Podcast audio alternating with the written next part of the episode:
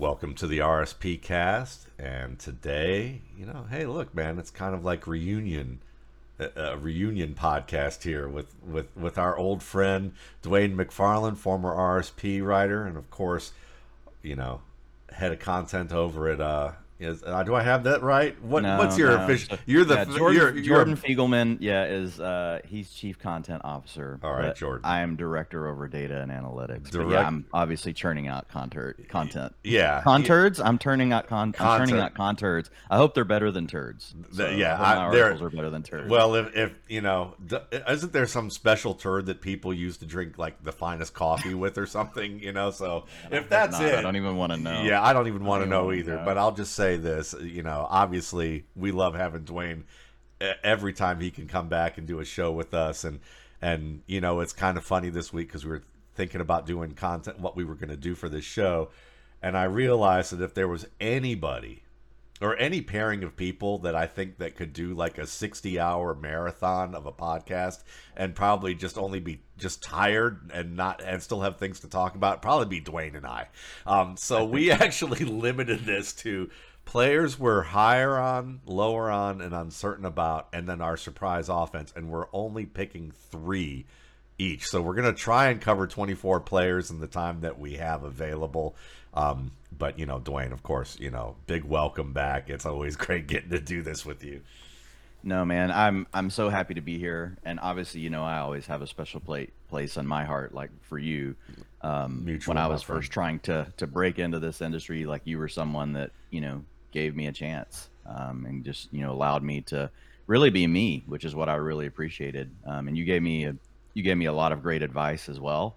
Um, but you know, you always just really steered me towards you know doing my thing, you know, and and doing what I was passionate about, and I think that uh, you know without having the mentors that we get along the way in these things like it just makes it so much harder and you you just really helped me honestly speed up the process in a lot of ways so um, i'm just very thankful. And you know even more so like we've just become great friends. Yeah. like you're somebody i can just call and you know our, our conversations on the phone i think are sometimes longer than our pods. So Yeah, yeah. Uh, i feel like i've got a lifelong friend and i'm i'm very thankful man. So and Oh. I'm, I'm so happy to be here. We're overdue. Uh, Right, hey man, right back at you. You know, you're one of my you're one of my favorite people in this industry and one of my favorite people in life, and it's been so much fun to be able to see what you you were able to do. Because obviously, you know, it was easy to just say just be yourself because what you were doing was was you know as strong as anybody's content that's out there, you know, and it's and it's original and you know you're good either in writing or on air. And so we're gonna we're gonna leverage that right now now that we've had the the, the bro fest for the past couple of minutes here.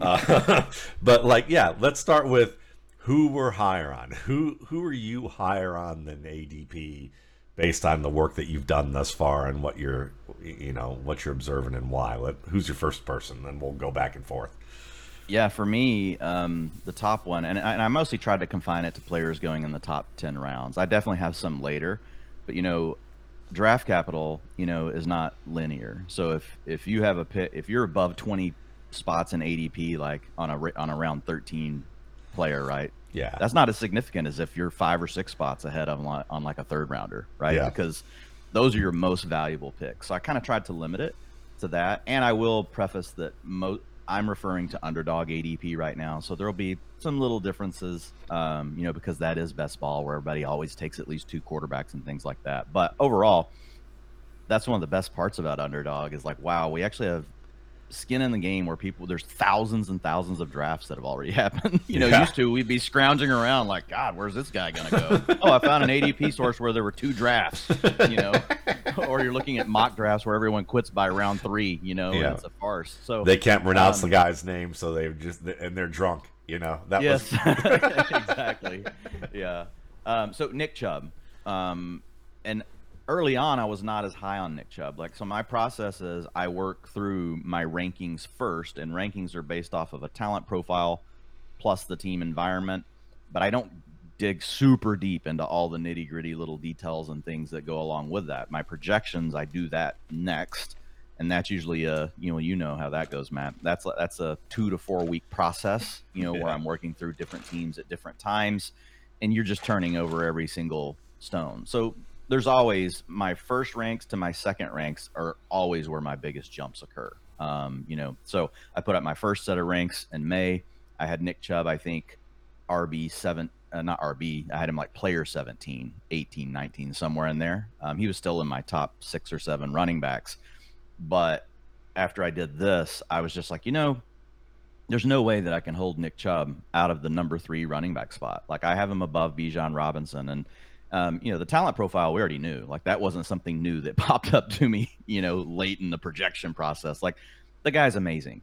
We we know that, right? You know, yards after contact, missed tackles force, explosive rush rate. Man, last year, Matt, 16% of his carries went for 10 plus yards. Like this guy's, and the thing is, he's been doing this his whole career, almost yes, quietly. Be, yeah, it has been quietly. Well now you have Kareem Hunt gone, right? So the way I look at Nick Chubb, I don't even know that he will for sure get more rushing attempts than last year because I think the Browns are going to throw the ball more. So some of what he would pick up from Kareem Hunt being gone in the run game is actually probably going to be offset by the fact that they throw the ball a little bit more, right? They've been rumored to say they want to do that with Deshaun. All of their offseason moves have followed that. You trade for Elijah Moore. You don't have a lot of draft capital. You use your first pick in the draft. It was only a third rounder, but it was their first pick because they didn't have any picks due to the Deshaun trade. They go for Cedric Tillman. Um, and everything we're hearing out of out of the mini camps and everything is about the installation of, you know, not not installation. They already same offense, but how they want to throw the ball more, right? And it's much more about tempo and all these things. So there's going to be some things offset. But the way I look at it is Nick Chubb, like without Kareem Hunt, without D'Ernest Johnson, all we have is Jerome Ford. Even if he, even if I don't think he could get the 350 carries, it's just hard to project him below anyone else when I am pretty sure he's going to get 300. And, and I'm not projecting him for a huge target share but he's going to be on the field more on passing downs. Like I still think, you know, Deshaun's going to scramble. Deshaun's going to try to push the ball down the field. He's not going to check it down as much, but he's going to pick up some receptions. So I just feel like it's hard to take a player that's going to have 300 carries and as good as Nick Chubb and be like, oh, I'm just going to put Bijan Robinson over him. They have a great offensive line. They could be one of the most improved offenses in the league. I truly believe Nick Chubb could be the number one running back in fantasy this year. And if the Browns aren't, you know, throwing the ball as well as they want, or if some of this stuff is just fluff about them throwing more, they've got the offensive line, Matt, that they yeah. could run more of a offense like the 49ers or something like that, where they just make their passing game about efficiency, right? Not about running a lot more plays and that means play action, but it means more running for Nick Chubb. So I just feel like there's so many outs. Like if the offense goes that way, then suddenly they're like, holy crap, Nick Chubb is going to have 350 carries and he's going to have more catches than he's ever had. So I just think when you have a, t- a player that's as talented as him, there's so many ways, so many ways to get there. And he's been doing it his whole career just on efficiency. Now, like the volume is guaranteed. We don't have to worry about, you know, Kareem Hunt. So it's just one of those things where I'm not necessarily saying, oh my God, he has to be your RB1. I, I just don't see how you take Bijan Robinson over him, though. I think Bijan has way more questions around how Arthur Smith is going to use him. I would agree with that wholeheartedly. I have Chubb number five on my board at, as running back and 15th overall. Um, and I have him really, I have it in a situation where I have Deshaun Watson throwing for 4,200 yards this year. Um, and close to 30 touchdowns. So I, I'm seeing, I'm looking at that as an increase, you know, from what we saw last year. Um, with Chubb, I have him, you know, 280 attempts. I have him at 42 targets and about 32 receptions. You know, so we're looking at close to seven, a little over 1,700 yards of, of offense and double digit touchdowns total. Um, I do have a fairly healthy um, stat total for Jerome Ford. Um, but you, you, know that's being me being optimistic that the Browns are going to rush for probably going to run the ball over 400 times and and and and accumulate about 2,000 2,100 yards um, on the ground, and then maybe about another 400 in in aerial offense um, total. Um, I think that's a little bit on the aggressive side, to be honest.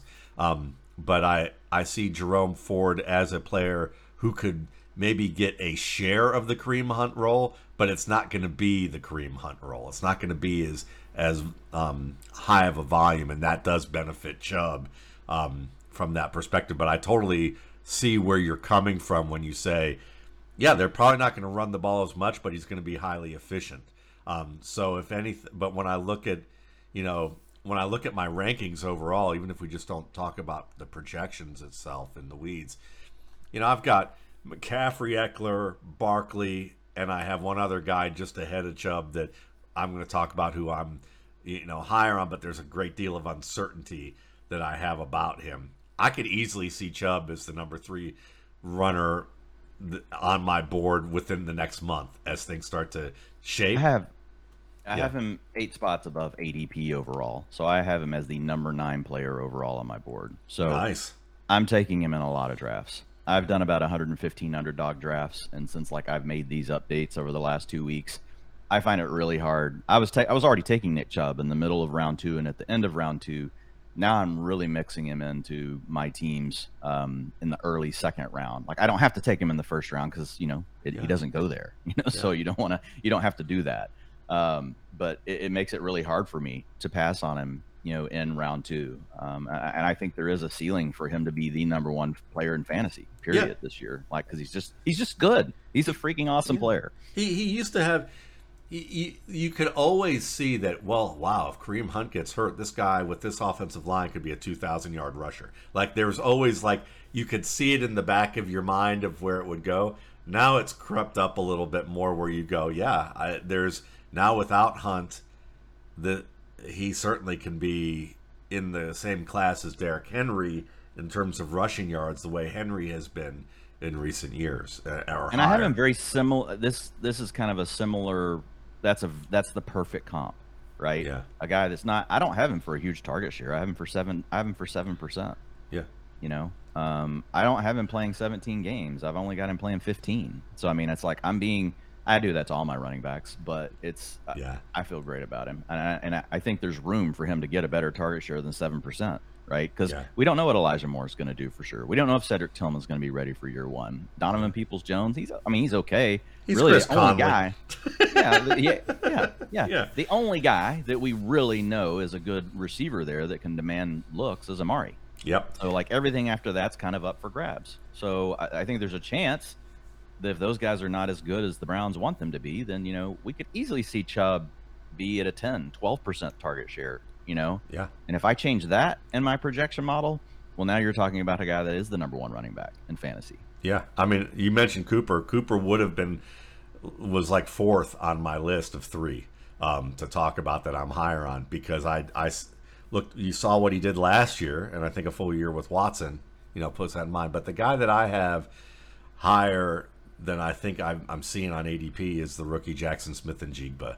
Um, I I look at Seattle and I understand that when you look at what they've done in the past, they've done a lot of two tight ends. They run the ball a fair bit, but when I look at what they, I think there's a difference between what they did and what they wanted to do, because when Shane it was Shane Waldron, they got over from the Rams and the Rams love to run the 11 personnel offense. And three years ago, they drafted Dee Um, Eskridge in Eskridge, the second yeah. round, and he was he's that guy who could play slot and outside. Unbelievably, a really good big play guy. Massive concussion year one, and then second year he didn't. He failed to emerge. Kind of nicked up a little bit, but also just really didn't um, acclimate fast enough. So when you draft Jaxon Smith-Njigba in the first round, and his metrics profile has a lot of similarities to guys like Cooper Kupp. his route skills are very strong. His release skills are also very strong, and you're not. You, it, it, this is not going to be at the expense of Tyler Lockett or DK Metcalf. It's a, you know, it's going to be at the expense of the tight ends. So when Pete Carroll says something to the effect when asked, you know, are you going to use, you know, you know, what about your tight ends or what about your offense? He's not going to say, well, we really didn't want to use our tight ends the past two years. we didn't really, you know, or Dee Eskridge really kind of screwed us when he got hurt and we couldn't do what we wanted to do.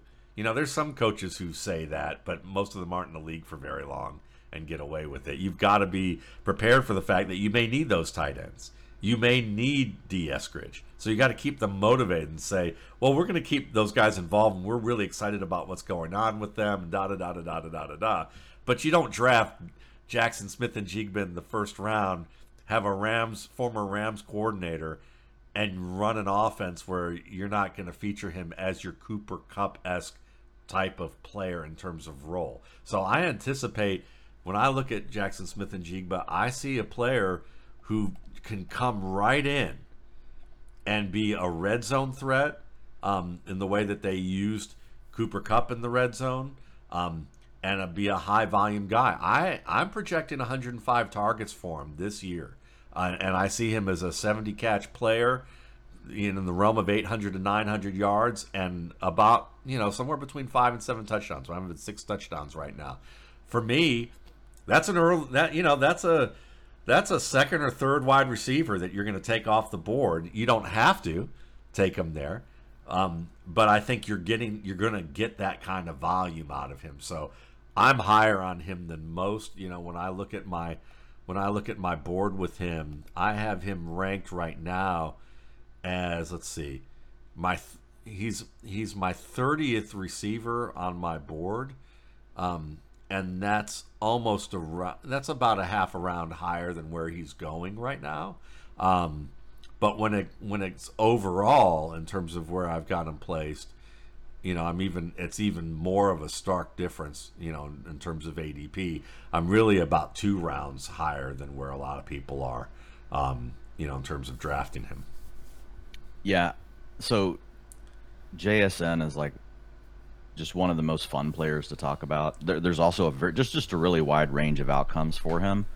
Um, there is some uncertainty because you know Pete Carroll likes to run the ball and he does this stuff with the tight ends. But I agree with you. In my projections, I have them going to a three wide offense because I'm just yeah. historically, while coaches will show really strong trends around certain things, trend breakers are players.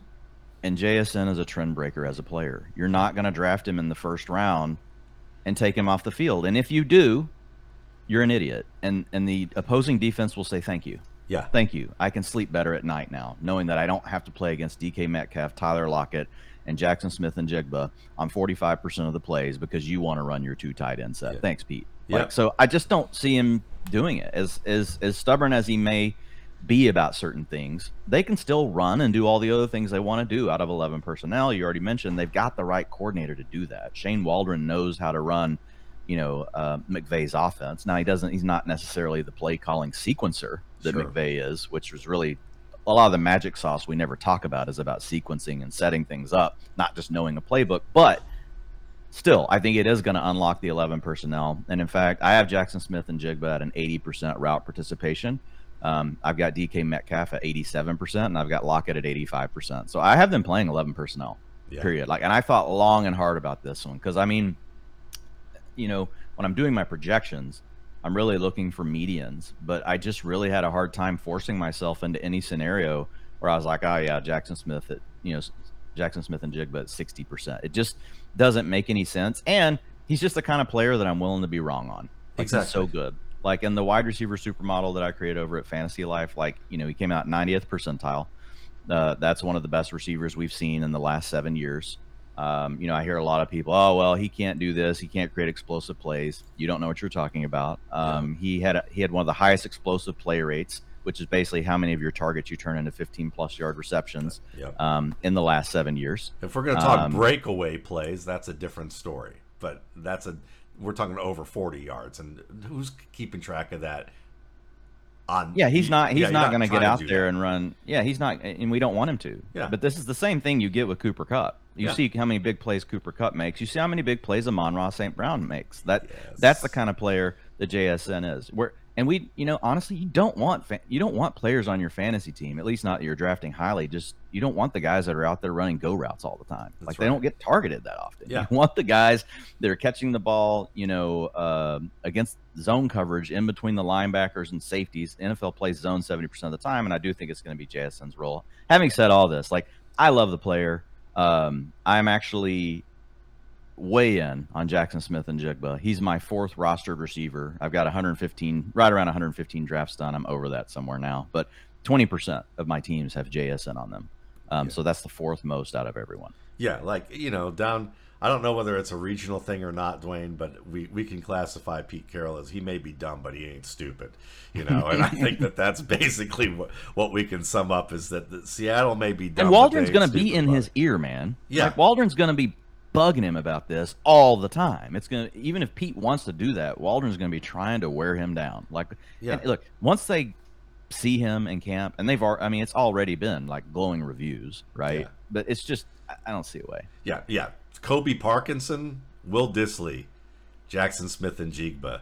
It's not even close. You know, it's just please.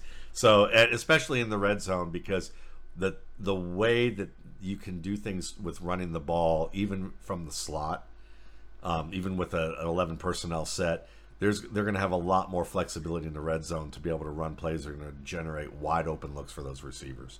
So, who's your second guy that you're higher on? Uh, my second guy is Christian Watson, who I'm really interested in, you know, talking with you about because essentially I think what's happening here, like number one, we've got a, a small sample, but I think that people are still hanging on to like their thoughts about him in pre-draft, which does matter. Like the way I grade year two receivers, their collegiate career still counts, but their rookie season now has more weight right? And the way that I'm looking at, at what's going on. But I mean, he had the second round capital, but he came from the small school, so a lot of people were just out on him. Um, and then the first thing folks will reference is they'll say, well, you know, he just had a 15% target share last year. Well, in the games where he was fully healthy and he got to play a full time role, he had a 23% target share in those games. So this is a guy that was earning targets. That is the number one indicator that a wide receiver is good. Now there are layers after that, right? Okay, what can you do with said target? Where all can you earn the targets? Can you earn them in all areas of the field? You know, there's a lot of things, but very basic level, if you're not good, your quarterback's not going to throw it to you. That's just kind of how it works. If you are good, like your quarterback is going to throw it to you, regardless of the scheme. Like that's just kind of the way it is. But with Watson, like I think his target earning ability is better than what people think. And then you see the upside that he has. He is a player that can beat double. He can split safeties and corners, you know, and still beat them deep. Doing things like you see Tyler Lockett do in the past, right? Not very many players can split that and and win over the top. So he has very deceptive speed. He looks a little crazy, I admit, when you watch him play. Like things don't always seem perfectly in sync. you know, I mean, you, you kind of you're like, ah, how'd that work? But it works. Um, you know, we've seen him work over the middle. We've seen him work underneath. He's not just. And the other thing I hear referenced is oh, he's just a deep threat. Well, I mean, he caught a seven yard slant and took it to the house from Jordan Love in his one start. Uh, you know, I, I, I mean, I, I certainly know because I'm a Cowboys fan. You know, he toasted the Cowboys on crossers that were not all deep plays. So I don't know that he's the best route runner or anything, but I think he's a weapon. And he's only, you know, he's a baby. I mean, yeah. he just came in the league. That's the other thing I hear is age. But we see this with guys that come from small schools. They don't come out of college early. Like agents don't encourage guys from schools that, you know, aren't big to come out early. They you're going to need a full body of work because the teams aren't going to spend aren't going to be willing to take as much of a risk on you. Cooper Kupp was old when he came out and he was coming from a small school. So this is the sort of thing that you know you got to look at the full context, in my opinion, of the picture. And and I know there are concerns with Christian Watson's hands and things like that, but really good players like this, even if their drop rate's slightly higher than the NFL average, it usually doesn't keep quarterbacks from throwing throwing them the ball because they're willing to take a few drops because they know the big plays can come. So I'm seven spots ahead of ADP on Christian Watson, and out of all the wide receivers that are going, you know, in the first four rounds of drafts, um, he is the one actually actually after after Amon-Ra St. Brown, he's my guy that I'm the highest on. I've got 17% exposure to him over on underdog. You know, after you get past those rounds, I have guys that I have a, a lot more of, but these are guys that have to go in the first four rounds of your draft that I'm using kind of as a qualifier. So I really like him. There are questions around Jordan Love, but Jordan Love just basically just needs to not be terrible, right? For Christian Watson to give you a wide receiver two season. And that's where he's going is a wide receiver, a low end wide receiver two but I think he has high end wide receiver two upside. And if you get lucky, he could he has the skill set to give you wide receiver one production, you know, because of the big plays, you know. So I I really like him. So interested in your thoughts. Yeah, well, it's funny. I'm also exactly seven spots above ADP. Oh, with, with I thought you were going to try to calm me down on Watson. No, I'm like, I'm damn it, Matt. I'm a, I'm a fan too. Um, I when I look at him, when when you described how he can be a little wild and a little, you know, he looks a little strange and crazy at times. Well, I remember Terrell Owens in his first couple of years, and that was very similar in that respect. I don't think he's another small school guy, Chattanooga. Yeah, another small school guy. So, I mean, on that level, Javon Walker was another player who was kind of had to grow into his paws a bit, and oh, yeah. you know things didn't work out for him long term due to off field. But his good, his one good season, he was a monster, and I think that Christian Watson is is kind of a, a Javon Walker type of player. That's who I compared him to pre-draft, uh, stylistically. And yeah, the hands need a little bit of work, but you described you described that excellently. Couldn't agree with that more. And my biggest concern is just Jordan Love. That's that's really it because he gets open. And when people talk about deep, you know, that he just runs deep routes, let's remember that speed isn't the only thing that gets you open on a vertical route. You actually have to have some nuance as a route runner. And when I watch, and I know Patrick Peterson isn't the same player he once was, but if if you're a rookie from a small school and you whip Patrick Peterson on a vertical route in a you know in when in your first game in the NFL, and yeah, it clanked off his hands. But I remember watching that play, and I was like, "That was right out of the gate." Yeah, I was like, "We're good to go. This this kid's gonna be. This kid can run a route. The routes that he knows how to run, he runs well, and he's gonna get better." Like the, it was all there for me to see with the, that exception. then when he started to you know show more consistency and and get targets mid to late year, yeah, I'm with you. I mean, there's he he may never Listen to be... these finishes, Matt. Uh, thirty. The, so this is PPR. He takes over the full time. He had concussion problems and he had soft tissue stuff yeah. after week one. He got hurt in week one. Week two, he got hurt and missed week three yeah. right? Then he played very sparingly week four and five, 18% and 21% of the routes. And he was on the injury report heading into those games. Then he gets shut down again. Then they kind of start to ramp him up. Week eight, he gets 8%. Week nine, 23%. And then week 10, boom, 88% route participation. 32.7 points. The next week, 78% route participation, 21.1 points. Next week, 21 points. Next week, 24.4 points. Yeah.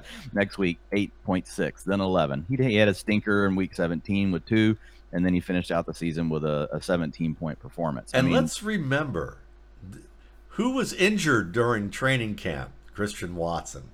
Mm-hmm. Everyone was talking about Romeo Doubs making a big play every week or every day in a session. No one was talking about Christian Watson because he couldn't get on the field. He wasn't even practicing. Uh, uh, you know, it was kind of like an Odell Beckham thing, or like some other guys who missed. AJ Brown missed a good portion of his preseason too. So if you come in and you're doing all of what Dwain just described, and you didn't even get the rapport with Aaron Rodgers from the summer because you're banged up, yeah, I, I'll take that all day as a player who's got a lot of growth potential ahead of him and is good right now. So for me, my second guy is Sam LaPorta. and and I'm, you know, I love Dalton Kincaid. Like to me, like I think Dalton Kincaid has the potential to be T- tight end one this year. Like I, it's not a high end. Um, I'm not. I don't have a high level of confidence that that will happen but I think that there's a there's a world where that could happen, and it's not as bizarre of a world people may envision.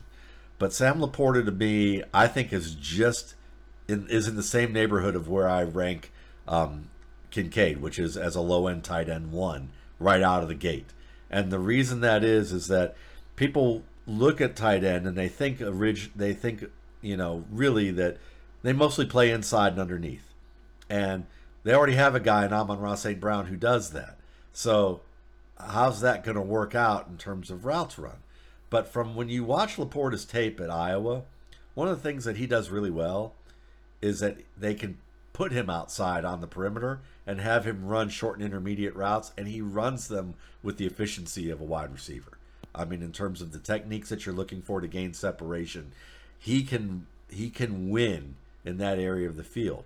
So whether they want to use Amon Ra St. Brown more on the outside or whether they're going to keep him on the inside, and they use Laporta a little bit more as a short and intermediate perimeter player, I think you're going to see that Laporta gets his targets aren't going to interfere as much with Amon-Ra St. Brown's volume as maybe some people may just hypothesize with that. And he's already starring well in camp. He's going to be a red zone factor, maybe not a 10 touchdown player, but I think he can be, you know, five to seven touchdowns. I think he can get that out of the gate this year.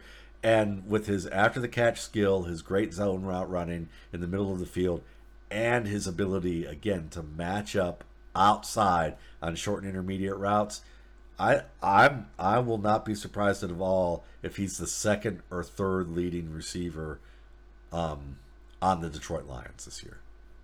Yeah, I I also love LaPorta. I kind of make the joke that LaPorta earned his first target, you know, while he was still in his when he was still in his mother's womb. like this guy and like to say that the offense he had to play in was bad is like an understatement. Yeah. in yeah. college, like yeah. I mean, he yeah. had some major he had major quarterback challenges. Um, so when you look at a player like that, I think the primary thing you want to see is did they earn the targets because they're clearly going to be lower in things like yards per route run um, because the quarterback play impacts that. So you have to remember that. And this guy was just, you know, he broke out really early. Um, you know, as a sophomore, you know, he, he, he burst onto the scene.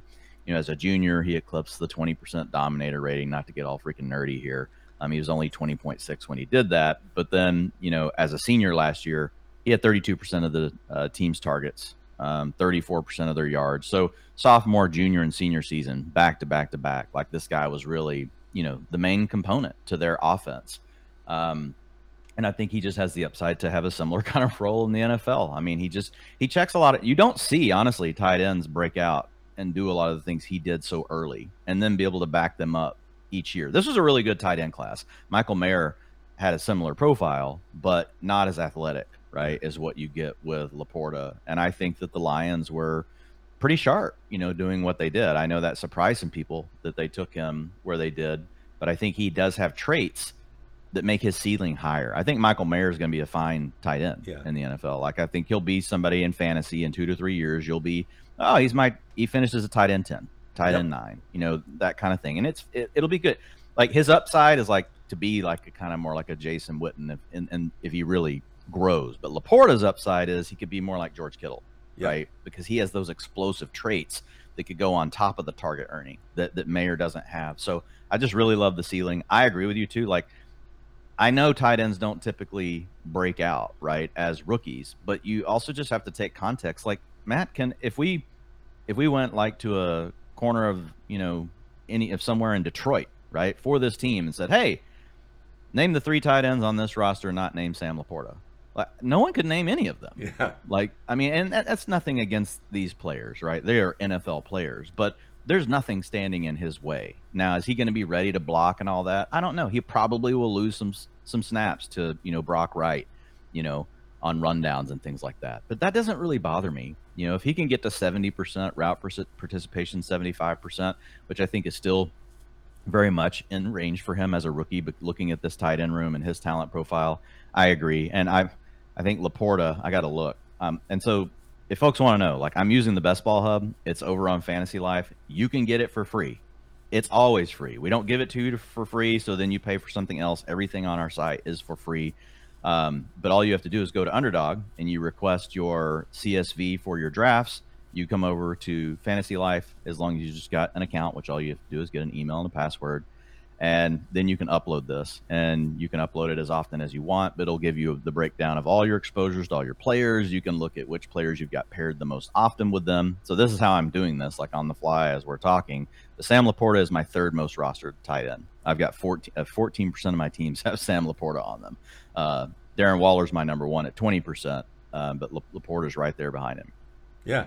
You know I, when i look at laporta i think the the, the distinction between Mayer and LaPorta is a very good one. And I think for me, when I break it down, is that Mayer was a very good zone route runner, but I don't see him being a matchup one on one type of matchup beater except in the red zone, which is where why he can still have that Witten like upside.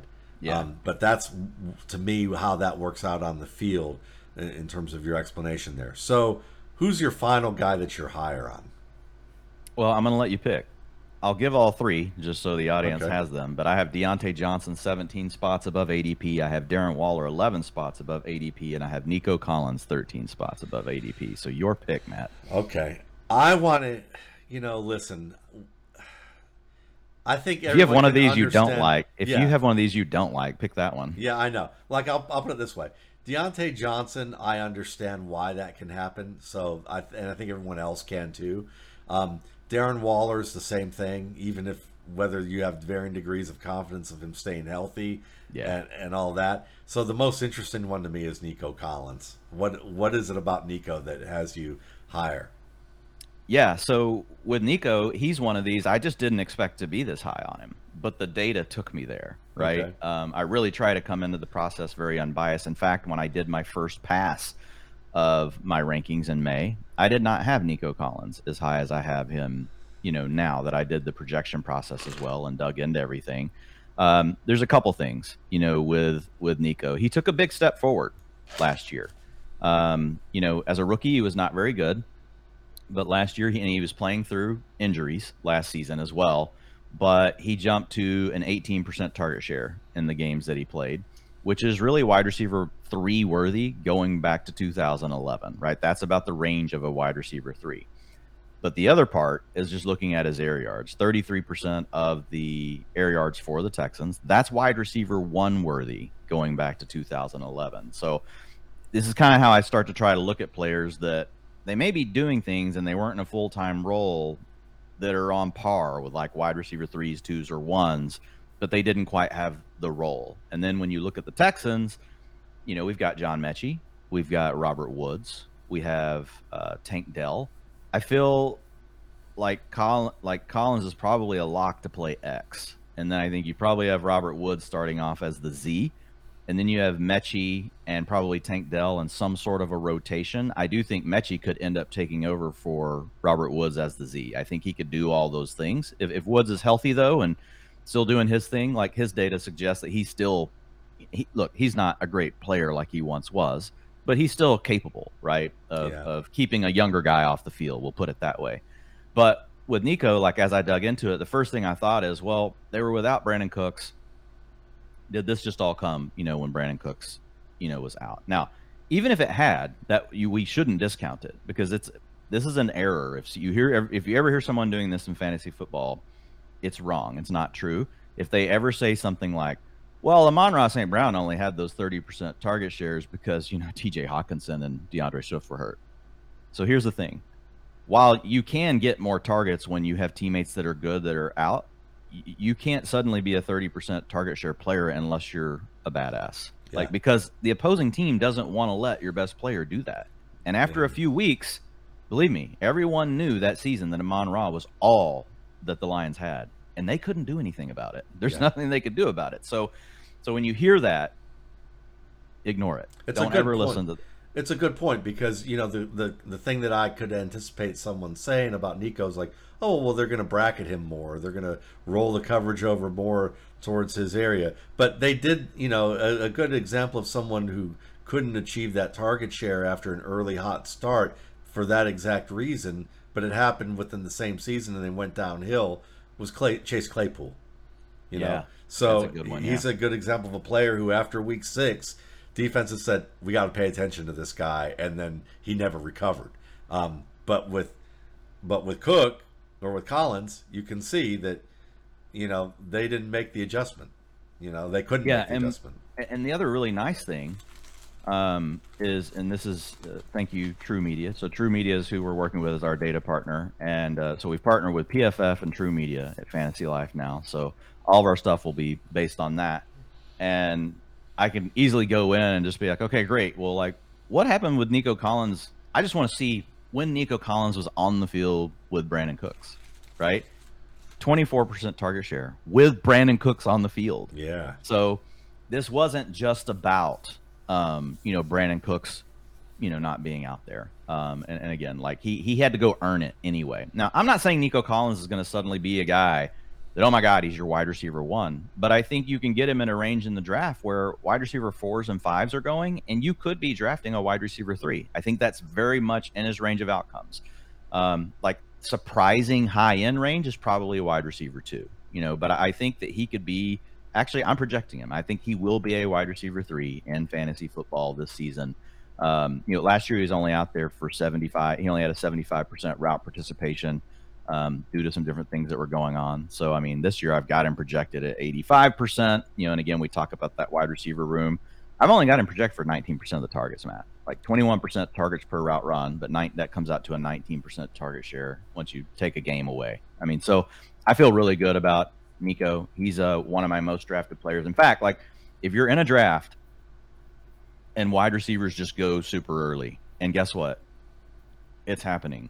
like it's crazy, especially on underdog. Now every format's different, but if you don't have four or five wide receivers by round nine on underdog, like you're it's foobar, like it's over, you know. So when that does happen, and say say some really good running back values follow you too, because you don't want to be a you don't want to just go on ADP.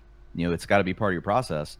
But like let's say I've had this happen where in the first round I take Cooper Kupp, coming back down I take Tony Pollard in the second, and then you know I'm like you know, like I don't really know how to pass Derrick Henry or Rhamondre Stevenson whenever my other option is to go with, you know, Devonta Smith or Tee Higgins. Look, the upside case for the two running backs is just higher, right? Yes, they could get hurt. So let's say you take those two backs, but then, you know, everybody else just keeps taking receivers. It's going to be tough for you to catch up. So in those kind of drafts, I make Nico a priority and I'm willing to reach as much as a round um, because later in the draft, there's just not many profiles that I've found that match that check off as many criteria as he does. There are other guys I like that check off some criteria, but he checks off the most. Yeah, and if there's a guy that that might be on that list for you to consider, but people consider very risky, and I believe the fantasy world is scared shitless of him, is Kadarius Toney.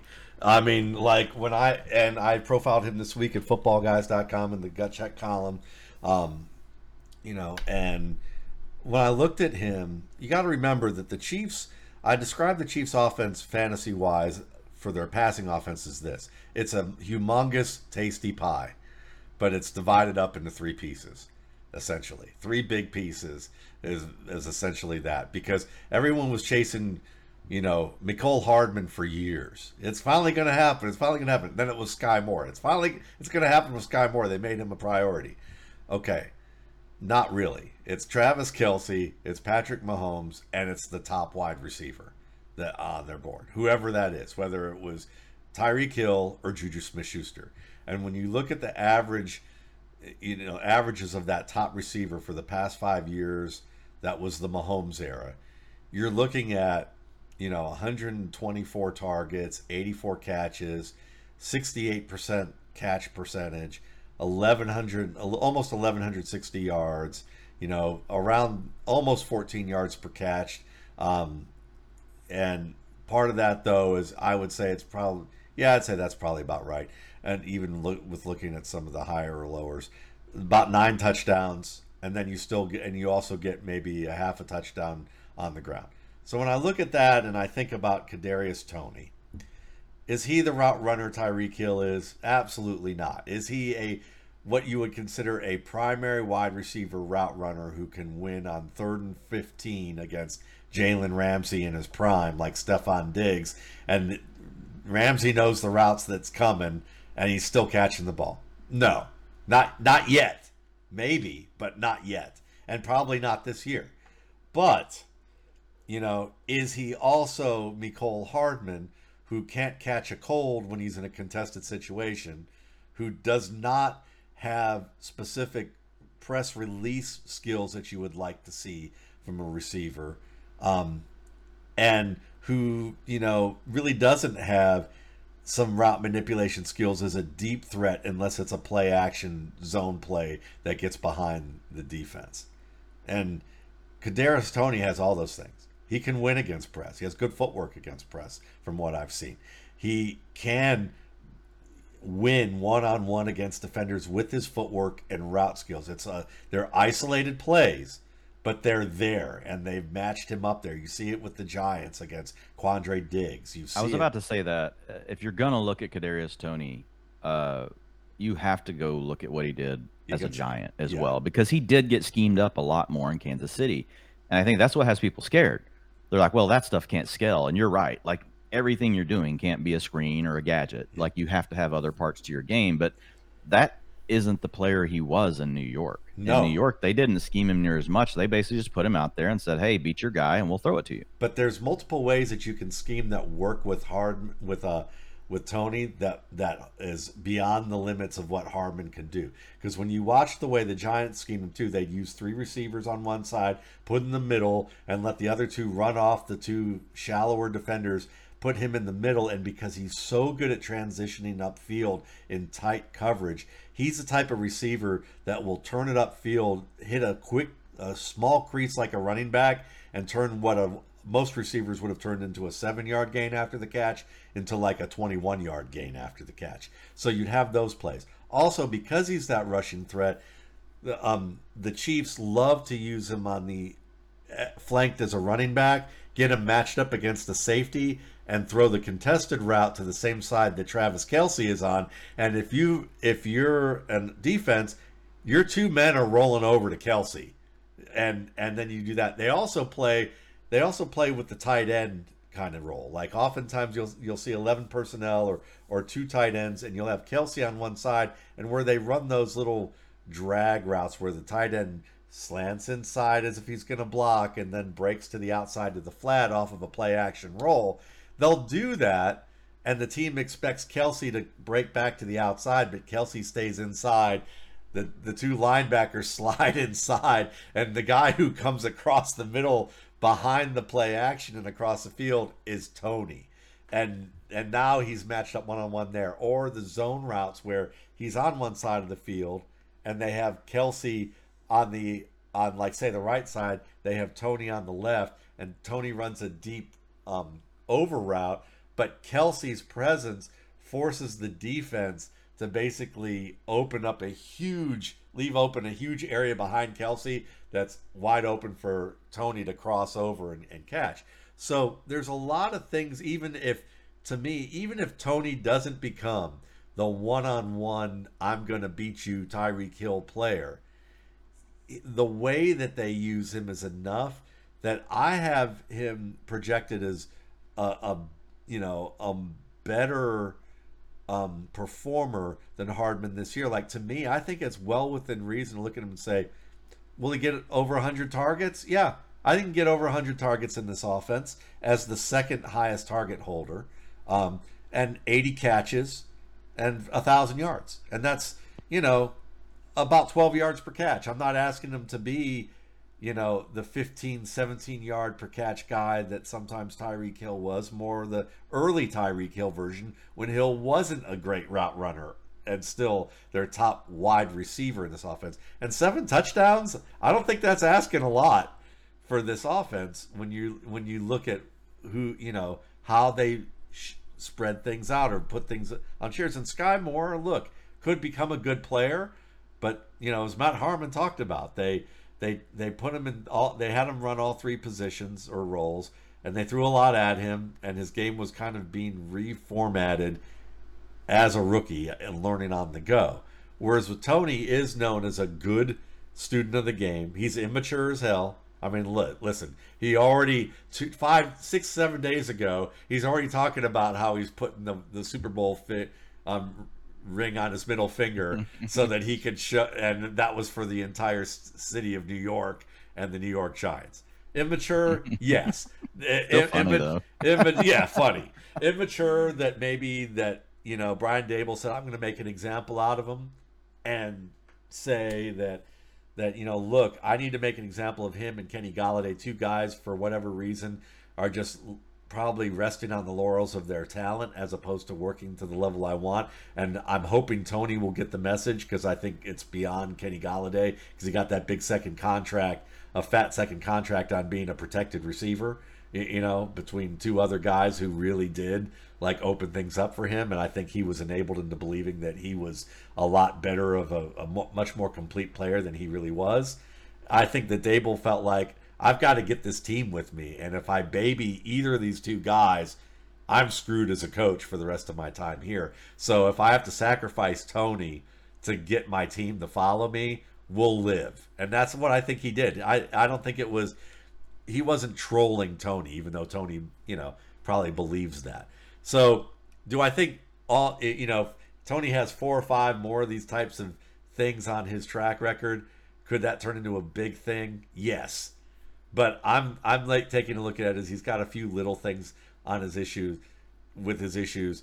Brett Veach thinks he can be a, a primary. You know, Matt Nagy, whatever you want to say about what his years were in Chicago and and what he was like as a coach, you know, he's he's bought into that. Andy Reid has bought into it, I believe. You know, you look at this team and the way they they set it all up. You don't have to draft Kadarius Toney as a top 15 wide receiver, but I think that's his ceiling. I think his ceiling is actually a top five wide receiver. Um, if he does show the route running acumen that we haven't seen yet week after week. But I think a safe, like a little above the midline for me, is top 15 at his position. And that's a hell of a lot higher than where he's being drafted, which is what, what rounds 8 to 10? So yeah. you, you, know, round seven right now on underdog, but receivers yeah. go sooner there. So in, in, in other drafts, you know, you're going to be seeing Kadarius Toney go in rounds eight, yeah. eight and nine. And, I'm, and you're looking just one last thing. You're looking at players like, um, you're looking at players like Darren Waller as the as guys that if you want to take at the end of round six, you know, and some it depends on whether it's you know underdog or some other other format. But there are a number of players that I look at and I go, I have just as many questions about those guys, and they have lower upside than what I see for Toney. So, yeah, for me, that might be a guy that I'd add to the list of if you draft Henry as your second back in an underdog league, can you get can, you know, can you get Toney and, and feel comfortable with, okay, I'll take that chance. Yeah, and on underdog, you you would be taking Kadarius Toney over a player like Jahan Watson, or Dotson, sorry, Jahan Dotson, and uh, you would be taking him over a player like Treylon Burks. You would be taking him over a player like George Pickens. Those are the wide receivers going gladly out with him. Gladly, and I think all. Yeah. Well, I think the big thing is they all have questions. Um, like I, I I'm I'm drafting Treylon Burks over Toney, but I'm also factoring in the fact I know we can't predict injuries, but look, Toney, there's just I am worried about him. Like, you know, it's like he jukes himself out of his own like, you know, skeletal system. Like, I mean, the guy's like always, you know, detaching things. So that's always been my that's always been my issue with him, even pre-draft, is how inefficient he can move to hurt himself. So that's a that's a fair point. And so it's just mainly that, but I definitely want exposure because I think the the biggest takeaway, like if you're a listener, like for me, is it really is the upside. So I have him projected playing the Mecole Hardman role, but only all that means is how many routes I think he's getting, right? Because your target earning ability is still your target earning ability. Um, so he's also though going to get his stats padded by all the gimmicky, cool things that Andy Reid will do for the player in that role where you're just, you know, running a jet sweep and you get the push pass, right? From Patrick Mahomes. That's a cheat code. That shouldn't be worth a point in PPR, but it is. That's the scoring. if you're playing in a PPR, like you're get a handoff just counted as a point for you. Um, so there's a lot of things that go well for Toney. So I've got him projected for 50% of the routes. So that's really the Mecole Hardman role, but targets per route run at 24%. Um, and that's just slightly below what he's been over the last two years as an average. Um, you know, but like that puts him, you know, at 10 and a half points per game in PPR, 8.2 and a half point PPR. Um, I've only got him projected for 14 games, but I change that route participation, which this is what you talked about, range of outcomes, right? If I change that route participation to 85%, and let's say those targets per route run don't gun that's the that's that's what people will contest. They will say, uh, that 24% is going to come down. And what I would point to is the film in New York.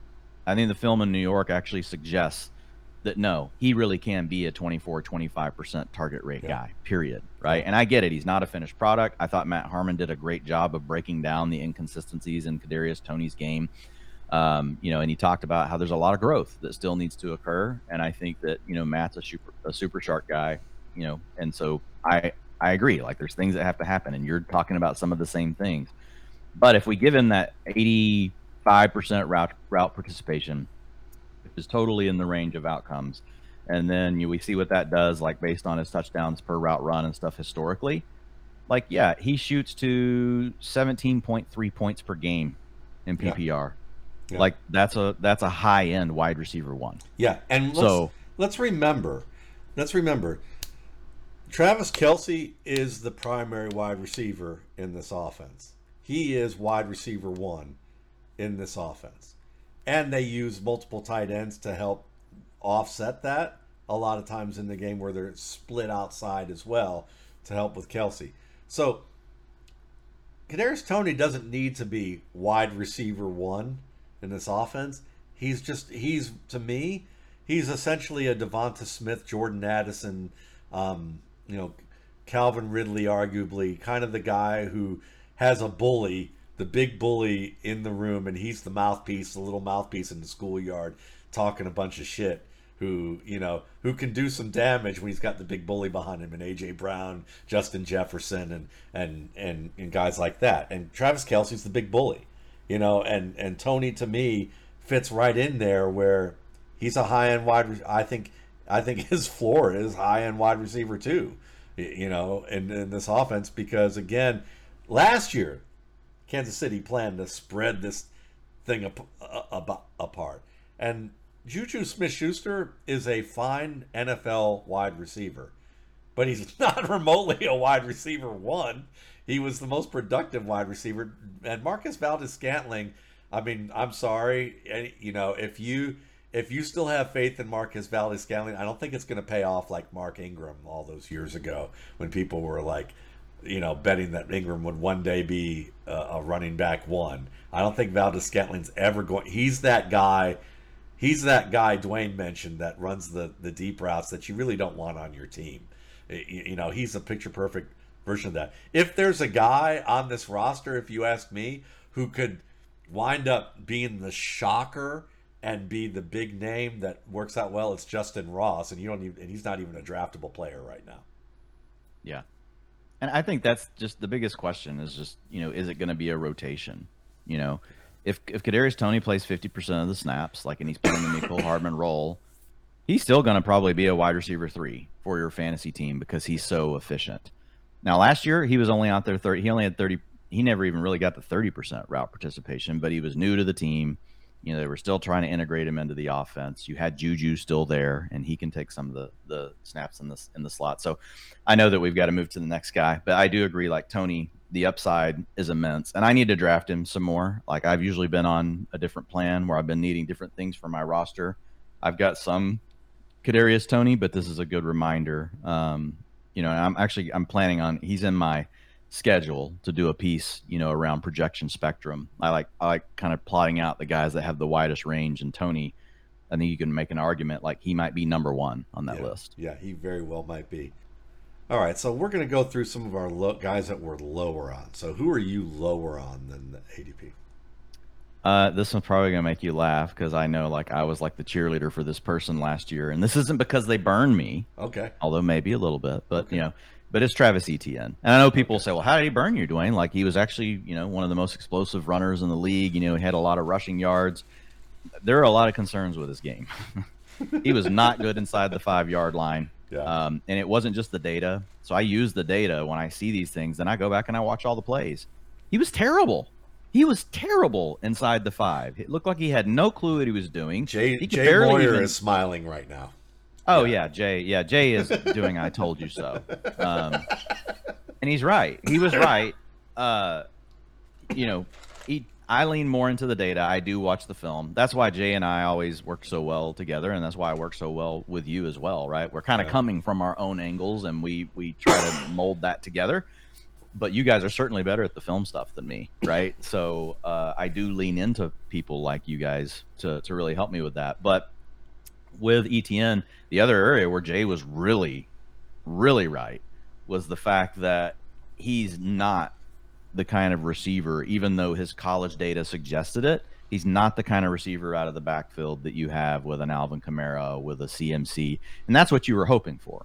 You were hoping for a profile of a player that honestly, we didn't even know how many of the rushing attempts we would get. We were buying into his receiving game last year at ADP.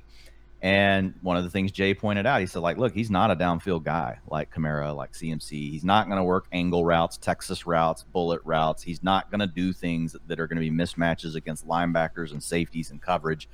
That's not him. He doesn't have that to his game, and he also is just, you know, how he chooses to catch the football is just really weird. Drops don't matter that much to me, but like I couldn't help but notice them when I was watching him. I'm like, what the hell is going on with this guy? Uh, but I think Tank Bigsby coming in, man, like just to summarize it, this is a coaching staff that historically has been willing to rotate guys. Now, if you've got a really good talent, you have first round draft capital in, you know, like you got Etienne, like that, it could be overstated, right? I could be overstating Bigsby, but when you look at the problems Etienne had, he was one of the least efficient guys inside the five. Bigsby is a bigger back coming in out of Auburn. He could easily help ease the burden because they were having to use Trevor Lawrence down there. Yeah. Now, you, that's in vogue in the league to use your quarterback to score touchdowns. Um, but you also got to be careful, right? You don't want them taking big hits in ranges of the field where defenses know they can just tee off because it's likely that your quarterback could run. Scrambling's different. Quarterback chooses that on their own terms. They can slide at any moment. They can just get out of bounds. But being part of design running game and high impact areas of the field, like that could still be problematic, right? Yeah. So I look at Tank Bigsby as being a true threat to take away a lot of the inside the five carries. And if you take that away, and he's not going to be someone in the receiving game like we thought he was, I think that's just really problematic for where his ADP is. And I will tell you, if what the data shows is if you're on a team that has a lot of good receiving weapons and you're just a kind of meh guy in the in the target you know department or you know as a receiver like you're not you're just not going to get a lot of targets like you've got calvin ridley you've got zay jones you've got christian kirk you've got evan Engram.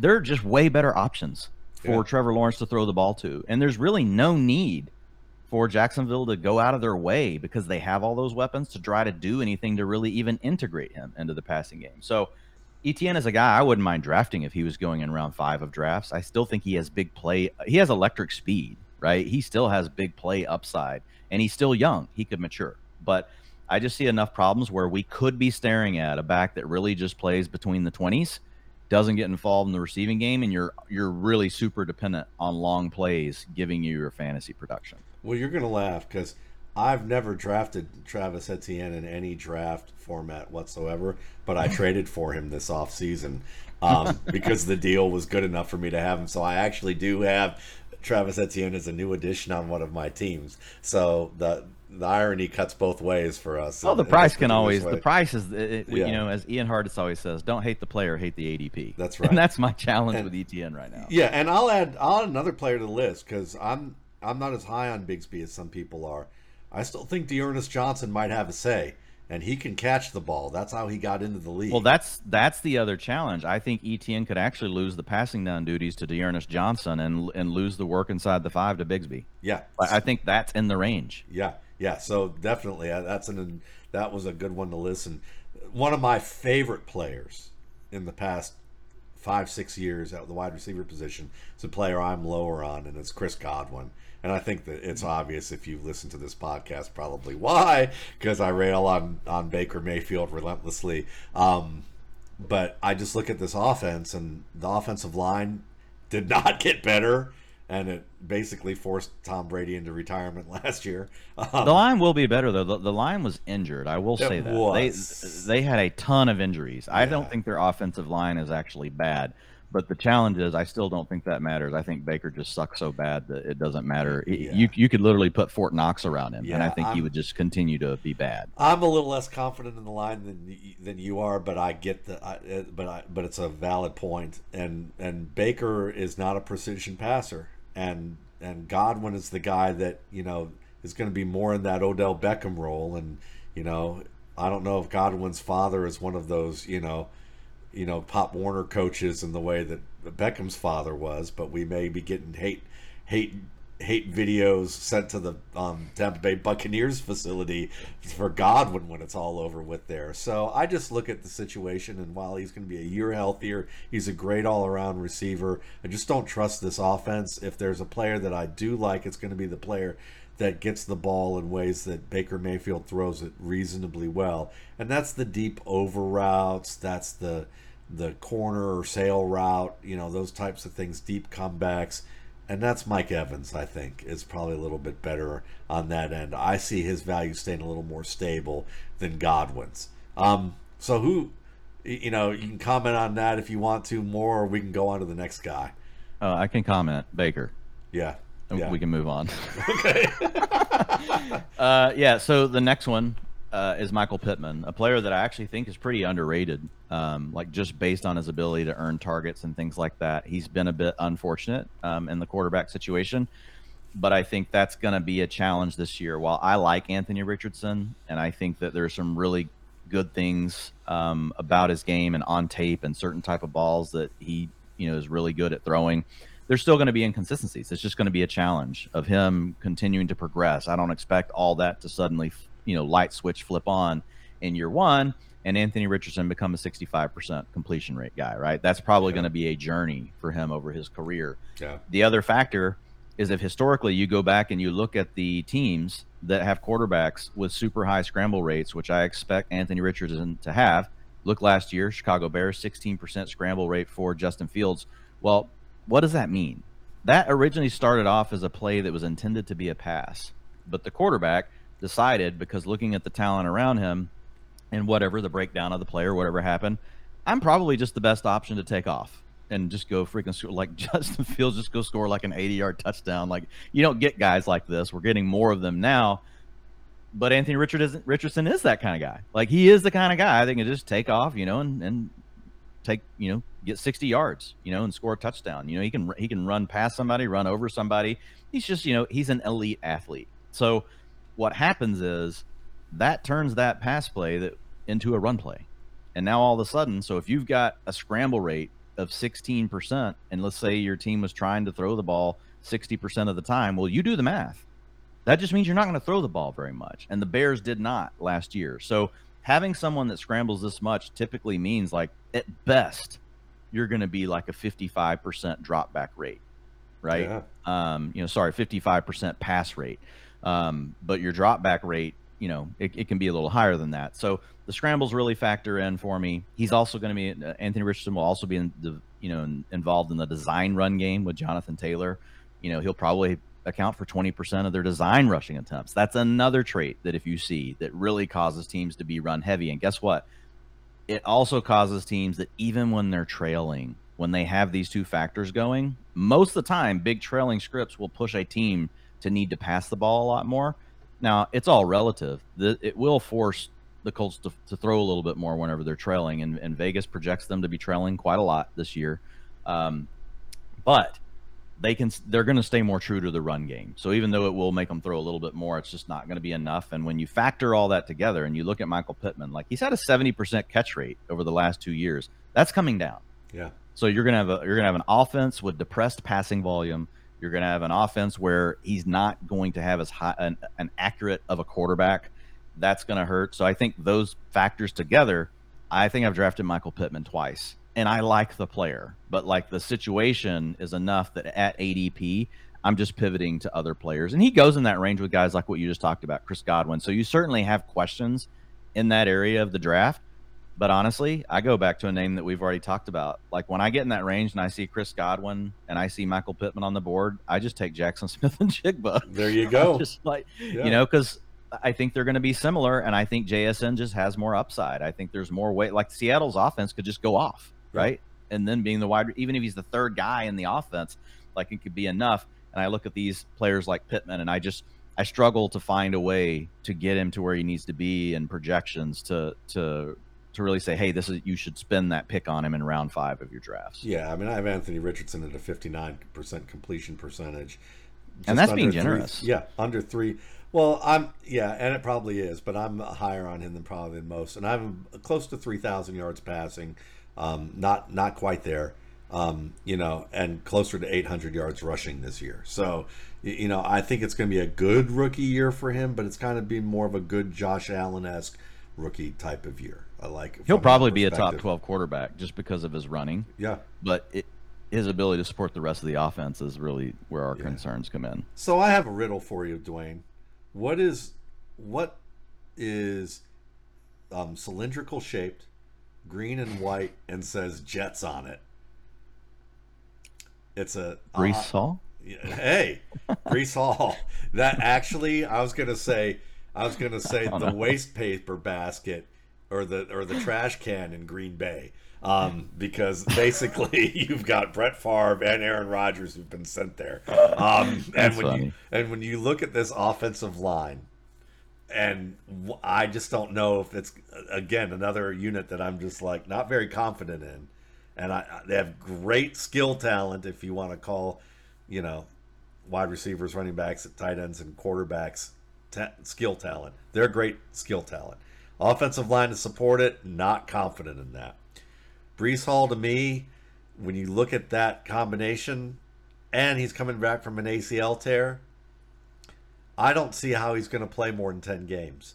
So I know that projecting injury is problematic, but when I look at, you know, I don't know, there aren't many players who come back from an ACL tear at the running back position and kill it like Adrian Peterson. They they generally have some compensatory injury that limits them uh, on some level, whether they play every game and they're just not quite where they need to be, or they miss multiple games. And I just look at Hall and the way he runs, and it's hard. And I look at that offensive line, and it's hard for me to project him as a player who's going to play even 12 games this year. So as he, the games he plays, yeah, I've got him.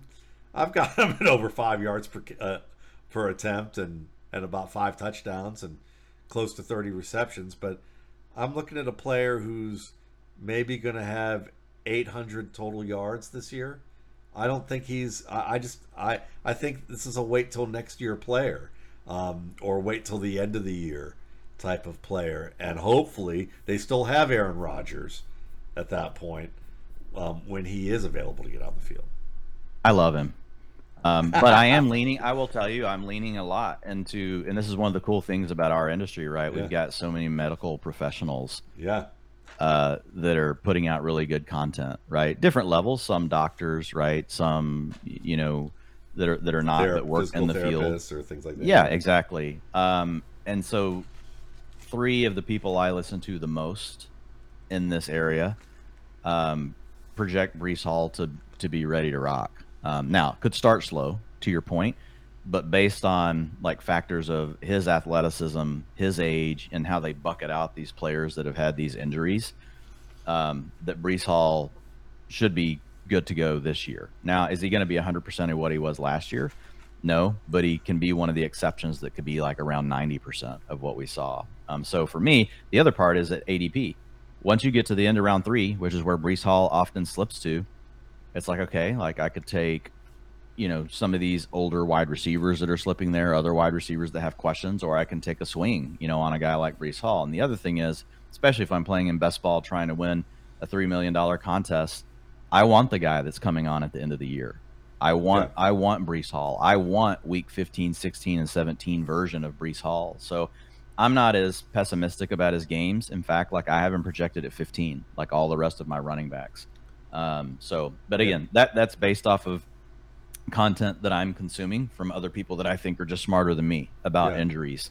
Um, now that same group of people is very worried about Javonte, so I've stayed away from Javonte. But on Breece Hall, I've definitely bought in. Like just, I mean, God, like looking at what he did in college, and then for that little bit of that we got last year, like if he hadn't been hurt, he would probably be my running back two this year. Yeah, I might be my running back one overall. Yeah, I love his talent. I've always loved his talent. But the thing about his talent is is that he is a hard cutting, dynamic, moving back who is very instinctive. And the one thing that you know, I always just there's one guy that I always listened to when it came to injuries. And while you know he's not doing much this year at this point, our buddy Jene Bramel. And the one thing that I always heard from Gene was it's that last. They may be 95%. They may even be 100% but at 100%, they may not be 100% in their mind confident about that leg. And when and when you have a guy who plays that that um, dynamically in terms of their movement, leans on the movement that that much, the hardest thing for that to come back, even when the leg is perfectly healthy, is the the confidence to do everything that you used to do on it. And when you don't do it, you're just pulling back a little bit because you just don't trust it yet. Even though it's there, even the doctor's telling you it's there, you don't trust it yet. That's when those compensatory injuries pop up because you're doing you're not doing what you should be doing on it. Um, so I I think I I'm rooting for the 15 games or the 16 games. And I and I can and I hope that the guys that you're listening to are right on that end. Um, you know, so I you know it's it's just a tough call. I mean, for me, on that end. I, Dynasty. Well, the other thing I think about is like in that range of the draft, I try to think about like what's the thing I can't get later. I, I can't draft a guy like Breece Hall later. Like there's not one.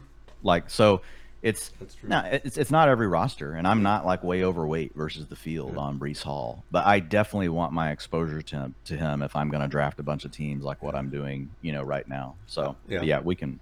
We I could yeah, I could joke. I could joke that Trey Sermon would might be that guy. Um, but uh, and well, that's for another conversation. How about um, who's the guy? Who's who's the third guy that you're lower on? Or are we on the Well, actually, guy? I wanted to throw one of the ones I'm the most uncertain about, like, okay. and get your thoughts as a as a person you know that watches the film way more than me, and that's Elijah Moore. So Elijah Moore is just really got a wide range of outcomes. Like, so if we say we see last year's version of Elijah Moore and we see last year's version of Deshaun Watson, like you'll be sick at your stomach that you spent your seventh or eighth round pick on Elijah Moore. However, if we get rookie season Elijah Moore and we get vintage Deshaun Watson, which is more where I'm leaning, and it sounds like you are as well, you're you're going to have a player that you're like, wow, I've got a wide receiver two with potential wide receiver one upside, and I drafted him in round eight. Um, so just very opposite ends of the spectrum and what we saw in the rookie season for Elijah Moore and what we saw last year. Like his targets per route run dropped from 24% to 12%. Like that, you don't see that very often. You don't see guys do that well as a rookie, especially guys that we liked coming out of college that, that graded well there as well, suddenly just become bad in year two. And to be honest, there's so few of them, it's really hard to say, oh, well, here are his comps because yeah. like all of them kind of have different circumstances. It's not like we have a list of 30 guys that have done this. Like yeah. my data going back to 2011, where I'm tracking this stuff, I've got like three or four names that I can. It's just not a big enough sample, so I just kind of throw it out, and I'm like, okay, well, I'm leaning into the fact that I think that this Browns offense will be one of the most improved in the league in the passing department, and so I've been taking him but I will tell you, I'm a bit, I'm a little queasy about it because I don't know, like, uh, I, I can't quantify like what happened to him and how things got so bad as a target earner. Yes, he fell out of favor with the coaching staff. That I can ex- be like, well, fine, whatever. Let I'll see what he does with the next coaching staff. That doesn't bother me. It bothers me, but that's overcomeable. What bothers me is that he couldn't get targeted, and he had been so targeted the year before. And we know talent is the biggest driver. Your quarterback throwing it to you. Now, I get it. He's playing with Zach Wilson. Um, so, but none of the quarterbacks for the Jets targeted him when he was out there. So yeah. it wasn't just Zach Wilson. So that concerns me. Yeah, I have, I have more about ten spots lower than ADP right now, um, overall. Um, but again, I agree with you that this that the range of outcomes is very is very wide, and there can be multiple dimensions in which that happens. Because if you if David Bell gets cut, you know, and he isn't involved as a tertiary or you know fringe target and Marquise Goodwin is normally what he is, which is injured and plays two games or whatever, and or is just kind of one of those deep threats that occasionally gets looked. Or Cedric Tillman is slow to acclimate on some level. If you just combine the, you know, a good chunk of what I've projected for those guys, just as people that really aren't fantasy factors, and added on to what I have for more, he's probably a wide receiver, high end wide receiver three, if not a low end wide receiver two, just right there. Then if you take Donovan Peoples Jones and say, you know what, move aside, you're now the afterthought in this offense. Um, but you're on the field, but you're an afterthought. You're, you know, Elijah Moore is usurping a lot of your target share there. You might be looking, and then if you combine it with some of the other players going by the wayside that I mentioned, you could be looking at a thousand yard receiver, um, you know, in this offense who, like you said, is a a a very solid fantasy starter. Right now, I've got him at a conservative mark because I just want to see how it shakes out. But what we've seen thus far in OTAs, he's the most targeted player in the offense. Then they're moving him around a lot and doing a lot with him. So I'm. Did he's you a player that will with him rise. last year that that just bothered me. Yeah, no. like versus what you saw in year one. No, I just saw Zach Wilson, and it was, you know, that was. and you turned the TV off. I just, I just, I saw it and held my nose while I was doing the work. You know, no, seriously, it, it, it was. It's hard to judge with a guy like Wilson because Wilson's always looking downfield, and then with Mike White, you have to remember too, he's not as experienced either. So as heady as he may have played within what you would have, what your expectations would have been, he's a he was also kind of looking downfield or scrambling.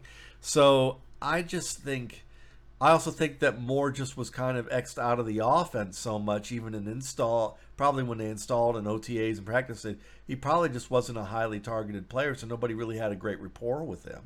Um, so that that that was obviously the part that frustrated him because Yeah. he saw this coming because he was upset very early in the year. Yeah, I mean, him and Denzel Mims both have like, you know, if they have chips the size of Mount Rushmore on their shoulders, based on what's happened with them in New York, and and you know, I think Moore probably has a bigger case, even though Mims said, you know, said what he said, and then stepped out there. They put him in the game in the final preseason game, and he balled out, and you know, and then they were using, but they used him more than they used Elijah Moore uh, last year, and the, and I watched some of those targets he got, and they were not um, great. So so yeah, I'm with you on that end. Um, you know, I'll just mention this. Um, I'm I'm lower on Bijan Robinson than most, um, but not significantly so. But just on a level, well, I guess significantly so in the fact that a lot of people see him as a top five back right off the bat.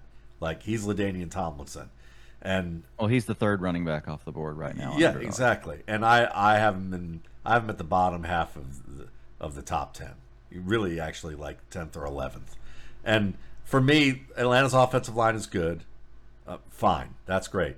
Desmond Ridder's a big question mark, and also in the red zone. Are they going to use him the way that you would expect them to use him, or are they going to use a 230 pound Cordarrelle Patterson who's performed pretty well in that stretch, or Tony Tyler Allgeier? How are they going to split this apart?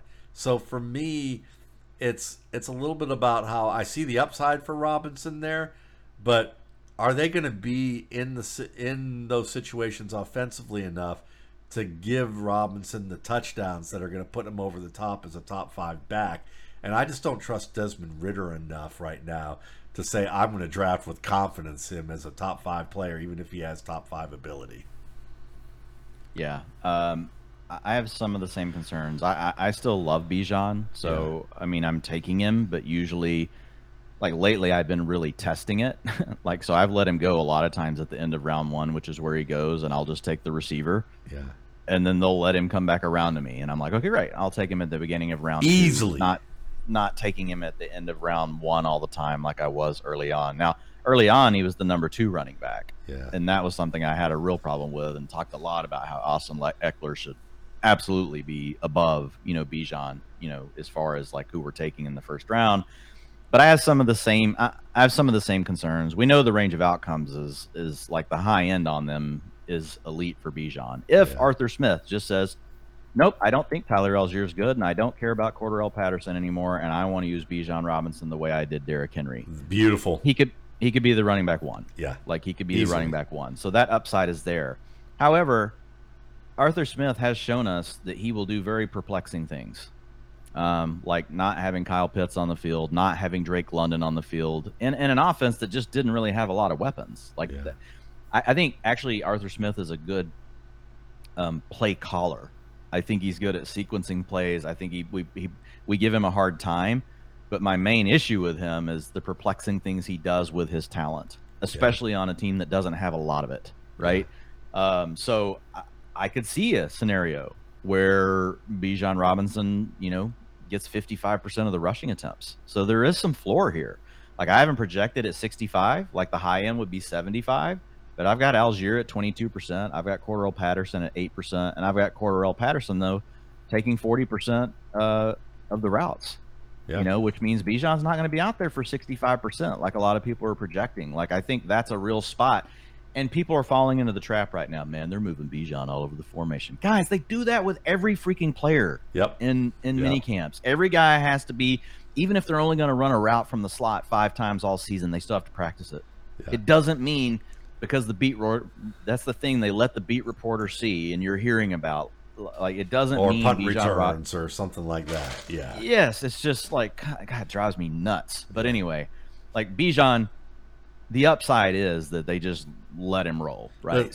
70 percent of the rushing attempts. He's the primary passing down back. It is all on the table, and that could give you the wide that running back one overall upside. But I think Tyler Allgeier showed enough last year, and Cordarrelle Patterson has shown enough over the last couple of years that and we've seen Atlanta be willing to use a rotation. And guys, they're going to run the ball a lot. So when you have the other guys and you know you can help keep your other player fresh that you just invested a high end first round pick in, I think there's a lot of ways that this could go a little bit wrong for Bijan. Yeah. I think you'll still be happy with him, but you'll be looking at it going, hmm, like was it really worth like my first round pick? I I, yeah. I think you could be concerned. Look, I'm still happy to take him at the end of the first. I've gotten so much of him that I have been diversifying a little bit, but I'm totally with you on the question. Yeah, because I mean, in long build formats for for Dynasty, he's my number six player overall, my number one running back on the board. Like if you're drafting to build a Dynasty team, Bijan Robinson should be among your top six players. That's that's my yeah. Thought. I think you can make an argument he's number one. Like you, you I, could yeah, if you if you yeah. depending on your league type for sure. So let's just kind of quick hit some of these. Um, give me like a, a, player you're lower on and just like maybe you know 10 15 seconds as to why. Yeah juju is my biggest one and i i just don't think he's very good to be honest. Like his his data really suggests that he's a wide receiver four or five fantasy yeah. kind of player like his target earning and everything. And you know he's obviously got injury stuff going on. The other thing is he hasn't really been able to practice yet. I'm also concerned like how's the offense going to work right? You've got Mike Gesicki, who's a slot player. You got Juju Smith, who's a slot player. You've got Kendrick Bourne, who's more of a slot Z kind of. Re- These guys are all fighting for the same role in an offense that might not be very good. So I'm 27 spots below ADP on Juju. There you go. All right. So I'm going to give you three players in quick fashion that I'm uncertain about, but I want to end it with the player that I'm most uncertain about, um, but I'm also highest on. So Curtis Samuel, I'm uncertain about. I haven't projected pretty high right now, but the how much, whether it's Jacoby Brissett or Sam Howell, depending on how well Howell plays to begin the year, um, is a big question mark. I wonder about whether or not Jahan Dotson is going to make that big of a, you know, is going to have the growth to really cut into what Samuel does, or whether this offense can support multiple guys. And then um, Samaje Perine I'm I've always been a Samaje Perine fan. I think with Javonte Williams, like you mentioned, there's questions about him in Denver. I think I heard you say this, and I love the comparison of like saying he's a Pierre Thomas type back um, in terms of how he'll be used. And I see, and I'm high on Perine because I see him getting the red zone role and getting the green zone touches where he could have 10 touchdowns. And if you if you and but that makes his projecting that doesn't give me a lot of confidence to say that a lot of his you know value is going to come in the red zone off of touchdowns. You know, um, you know, so that's that's one there. And then Davante Adams, um, love you know obviously one of the great route runners in the game, but when I see Josh McDaniel get rid of Derek Carr, who was who Adams wanted to play with, I look at them bring in Jimmy Garoppolo, bring in um, Jakobi Meyers, and then bring in Phillip Dorsett. And I think, huh, what's red, white, and blue and cylindrical and sitting in in uh, you know, or actually what's black, silver, and black and and sitting in the in the New England Patriots office, and that's a you know, trash can with the Oakland Raiders insignia on it or the Las Vegas Raiders insignia on it. And I just think this is a guy in Josh McDaniels who is so scheme attached to his, um, you know, ego attached to his scheme that he maybe loses sight of the value of the actual personnel that executes it. And it's to just bring in some of my guys. Jimmy Garoppolo, I'm sorry, is not a good quarterback. He's a good he's a good quarterback. He's not a good NFL starting quarterback. He's just below competent, if you ask me, unless he has a great team around him, and then he's just above competent.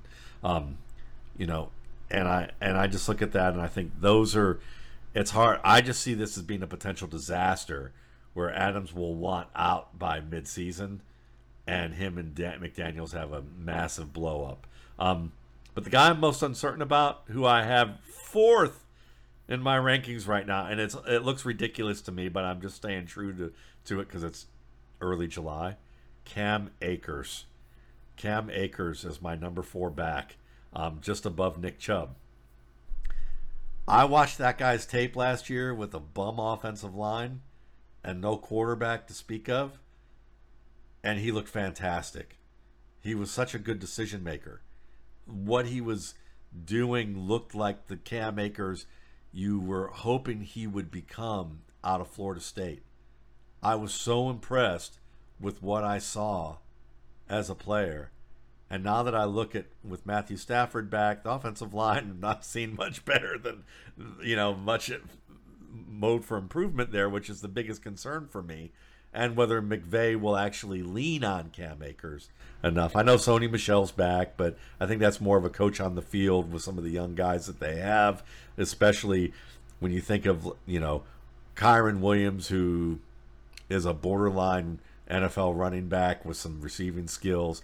Ronnie Rivers is probably a better all around back, if you ask me, um, whether they, they realize it or not. I'm a huge Zach Evans fan um, as a player, as a talent. Um, and I think he could be what people hoped Sony Michel would be before they, they found out about the injuries. But uh, Akers, to me, could be a huge cog in this offense. And if you, you know, you look at that offense right now, and it's Cooper Kupp, Tyler Higbee, and then I have to think that Akers could wind up being, you know, that all-around player who could give you that upside. Yeah, I think it's certainly possible. I mean, yeah, you're you're you're making me super nervous though, where you got him ranked. oh, it's yeah, it's yeah, unbelievably no. high. It's nervous for me when I look at it. Yeah, it the challenge for Akers, you know, and while he did look better last year, he still, when you compare like his measurable stuff, is like it's not elite right? And so I worry about that. I also worry just about McVay. He and McVay are like Ross and Rachel, like on Friends, on again, off again. Like that, you know, it's so frustrating.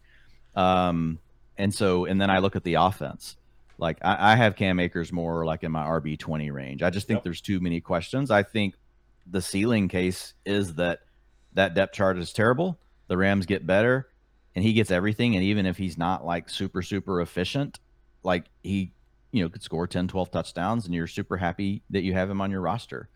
But i just i think there's a lot of other ways that it potentially goes wrong. And some of my biggest mistakes i've made historically have been honestly whenever i've looked at a backfield and been like well, none of these other guys can get any carries. Like so i'm just going to put them all here um, unless it was a player with absolute bonkers talent then i would always feel better about that. Um, like I feel way better about. I would feel better about saying Nick Chubb gets eighty percent right of of the Browns offense because he's so good oh, versus agreed. Cam Akers getting like sixty percent. So it's that's a challenge for me. But I I I think you've got him rated at his. I think your forecast that's a ceiling projection, right? I think if Absolutely. if I'm looking at a median projection, I bring him down from there. But I think you're certainly talking about the case uh, of what happens if everything goes right for him. And I will say, watching him um, he did look like a player that honestly he looked very just very motivated. Yeah. you yeah. know, it was kind of like I finally got my chance again. I'm not going to take it for granted. I don't want to let my coach take me off the field. Is what it felt like. Yeah, I think if Zach if Zach Evans has a strong camp, um, Cam Akers is is moving down a fair bit for me. He'll probably be running back 18 to running back you know, somewhere around. Well, the beauty is of this, no one has to draft them him that high, but Not with remotely. you saying what you're saying, he should just be a priority in like your round seven. That's like right. You can get Cam Akers right. right. now in round seven of drafts. Yeah, because I see him.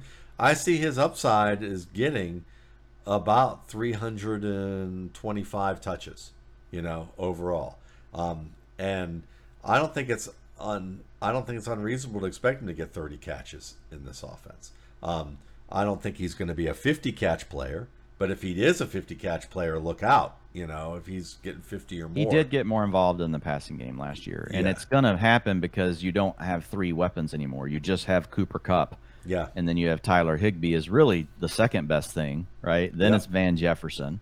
Yeah. Um, and then after that, like, I think Puka it probably is. I, maybe, Right. maybe, You're maybe. right. But I mean, like, is he even going to get on the field enough? I don't know. Right. Like, so anyway, I think there's a chance that Akers is the third, fourth target, you know, in the offense. I think that that is in his range of uh, of outcomes again because like you don't have to be the best receiving back ever if your quarterback doesn't have other options. That just moves you up in the pecking order. So I've got him projected for 29 catches, uh, and and that's my median projection. So being conservative.